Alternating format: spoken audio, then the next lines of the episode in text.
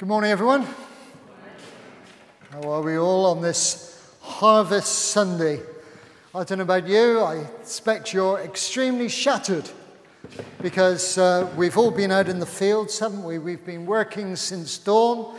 We've been out there, we've had spent every ounce, every ounce and gram of our energy that we've had. We've worked side by side with people from morning until late at night in order to get the harvest in safe and secure, to bring the harvest home. Yes or no?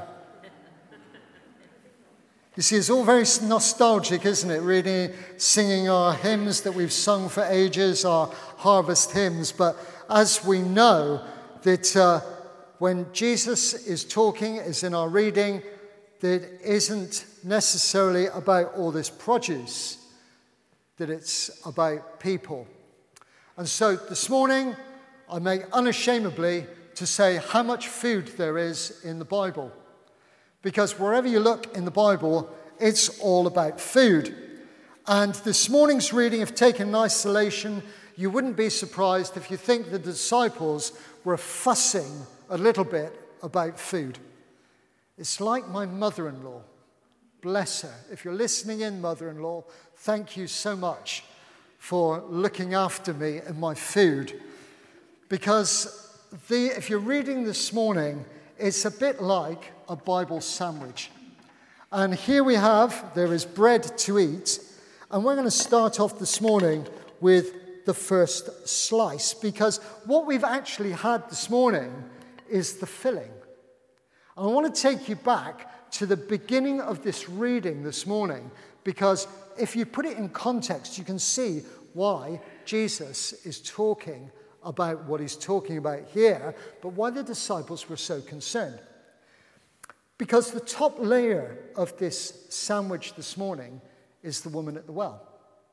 Jesus is on his way. He's on a town in Samaria. He gets to a place by Jacob's well, and Jacob's well, he was there, he was tired from his journey, and he sat down. It was about noon. And there was a woman at the well, a Samaritan woman, who came to draw water. And Jesus said to her, Will you give me a drink? It says in brackets, the disciples had gone into town to buy food. What was it with the disciples that are so obsessed with food?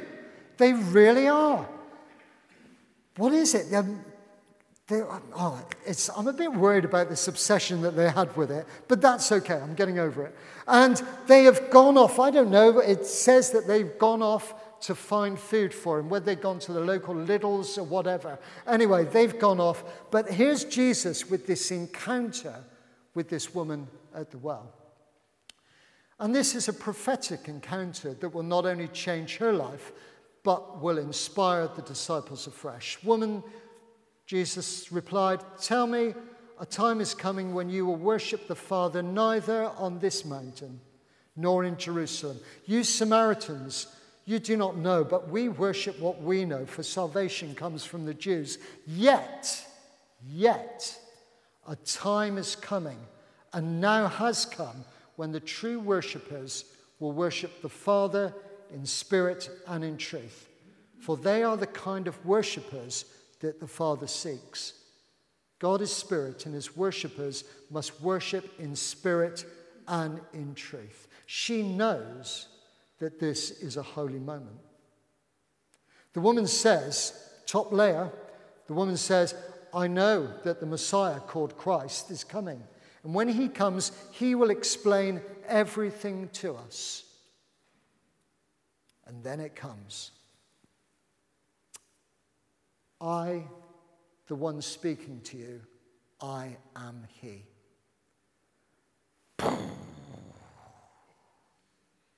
What a revelation. This is an awesome moment. Because if we know that the woman at the well, um, it's said that she is quite rightly, I think we would term it a scarlet woman. Jesus is going to speak into her life. She hasn't just had one husband, she's had five, and she's living with somebody else at the moment. Jesus decides to reveal to that person the fact that he is the Messiah. What a great filling for the sandwich. I love this quote. It was from Pope Francis. It doesn't matter what you've said or done, what you've thought about saying or doing, where you've been or who you've been there with. There is more grace in God than sin in you. I think that's an amazing quote. All of a sudden, this woman at the well is about to be fed, fed with something that she's never experienced before, which is grace and love. Because if you remember, she's there on her own at midday. All the rest of the women come in the morning. They all come in the morning, they come together, fill up, but she's there because she is the outcast. She is on her own. She has this chance meeting, or is it chance? Because if we read on, here comes the meat in the sandwich. I was going to do cheese and pickle because I thought it was more sort of harvesty, really, but we'll go for ham and cheese because it seems, but there's certainly no uh, ham in this story because here comes the filling. Then, leaving her water jar, she leaves the one thing that she has brought, that she is about. Think of all the times in the Bible when there's an encounter with Jesus, when people leave what they're doing in order because they've had this amazing meeting. The question is today what do we leave in order to do what Jesus is asking us to do? What do we leave? Prejudice? What do we leave behind us? Do we leave behind our preferences in order to do the job that God is asking us to do? That's the meat in this sandwich. Because as we read on, leaving her water jar, the woman went back to the town and said to the people, said to the people, she's the outcast. She says to the people, Come, come and see this man who told me everything I ever did. Could this be the Messiah? And they listened to her and they responded. It's a great message. I was just thinking so often that we have often prided ourselves, and pride is in the worst possible term, on our pastoral care and on our teaching. And yet, so often, here is this news for today of moving in the prophetic. He told me all about myself. How did this person know this? He seized my attention. He's about to change my life. If any of you have moved in the prophetic, you will know, as I have, how that changes your life when people speak into it in a prophetic way that moves that. If you want to experience that more, come at 7:30 tonight to the gathering. You will experience that. And here this woman has changed. She, she goes back, she listens, she responds, and it says in verse 30 here's the meat. They came out of the town and made their way towards him. What were the disciples doing? You've guessed it. The next line Rabbi, have something to eat. What is it with them? Jesus reads the situation. It couldn't have been, it couldn't have been better, could it really?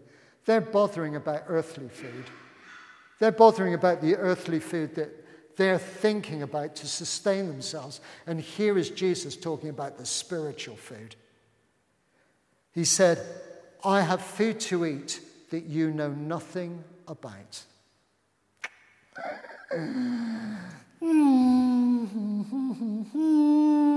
Let's finish the sandwich off because here it comes. It is complete. Then the disciples said to each other, could someone have brought him food? You know, what do they expect? You know, a camel with Deliveroo written on it or something? Why are they so worried? They need to be because people are about to be fed and the harvest is about to come in, but not as they expected it. So Jesus, as he does, grabs the opportunity. My food, said Jesus, is to do the will of him who sent me and finish his work. Don't you have a saying, still four months until harvest? I tell you, open your eyes and look at the fields. Open your eyes and look at the fields. Open your eyes and look at the fields because they are ripe for harvest. To see things through Jesus' eyes prophetically is an amazing thing. I don't know whether you look through Jesus' eyes and see the harvest that is ripe to be brought in. I think it's an exciting moment in our times. I'm wondering if, in the corner of Jesus' eye, he could already see the whole village coming to him, being led by the woman at the well. Even now, the one who reaps draws a wage and harvests a crop for eternal life, so that the sower and the reaper may be glad together. Isn't that a great picture of our oneness with God? That the sower and the reaper may be glad together. Thus, the saying, one sows and another reaps, is true. I sent you to reap what you have not worked for. Others have done the hard work, and you have reaped the benefits of their labor. That's humbling. He had done the hard work. Jesus had done the hard work that day. He had met with the woman at the well. He had sent her off. He'd given her a prophetic word. She had gone off. She was going to bring the village to him. The disciples were just about to see this amazing thing happen. And here's this where the bottom of the sandwich comes in. The beautiful thing is, many of the Samaritans from that time believed in him because of the woman's testimony. All it took was one woman to go, and she wasn't the most popular flavor in the village. And she goes and brings a whole village to meet with Jesus. And so when the Samaritan came, he said, He told me everything I ever did. We need more and more of the prophetic because people will sit up. We can quote them, we can do whatever. If somebody speaks into your life, that is the thing that seizes your attention. That's the burning bush moments that makes you hungry for more. And she was hungry. She wanted to be fed. She wanted to be filled with more of this. So when the Samaritans came to him, they urged him to stay with them and stayed for two days. And because of his word, many, many more became believers. they said to the woman, We no longer believe just because of what you said. Now we have heard for ourselves, and we know that this man really is the Savior of the world. I tell you, open your eyes and look at the fields. They are ripe for harvest. And sometimes I sense at harvest time we all get a bit complacent. It's all very nice, we're all gathered in.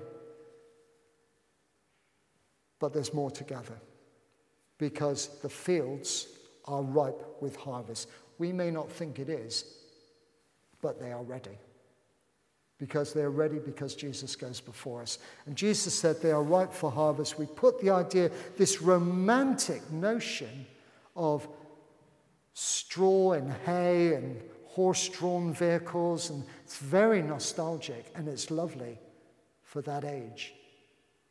But people, this age, is to bring a harvest in. And there are people waiting to come and meet with Jesus. I think there's about, I'm not sure how many were gathered this morning, but how many ever we are, that is the number of encounters that there could be this week. Who will be your woman at the well this week? Who will you speak to about Jesus? Who will we pray for a prophetic encounter so that that person will go and bring even more to meet with Jesus?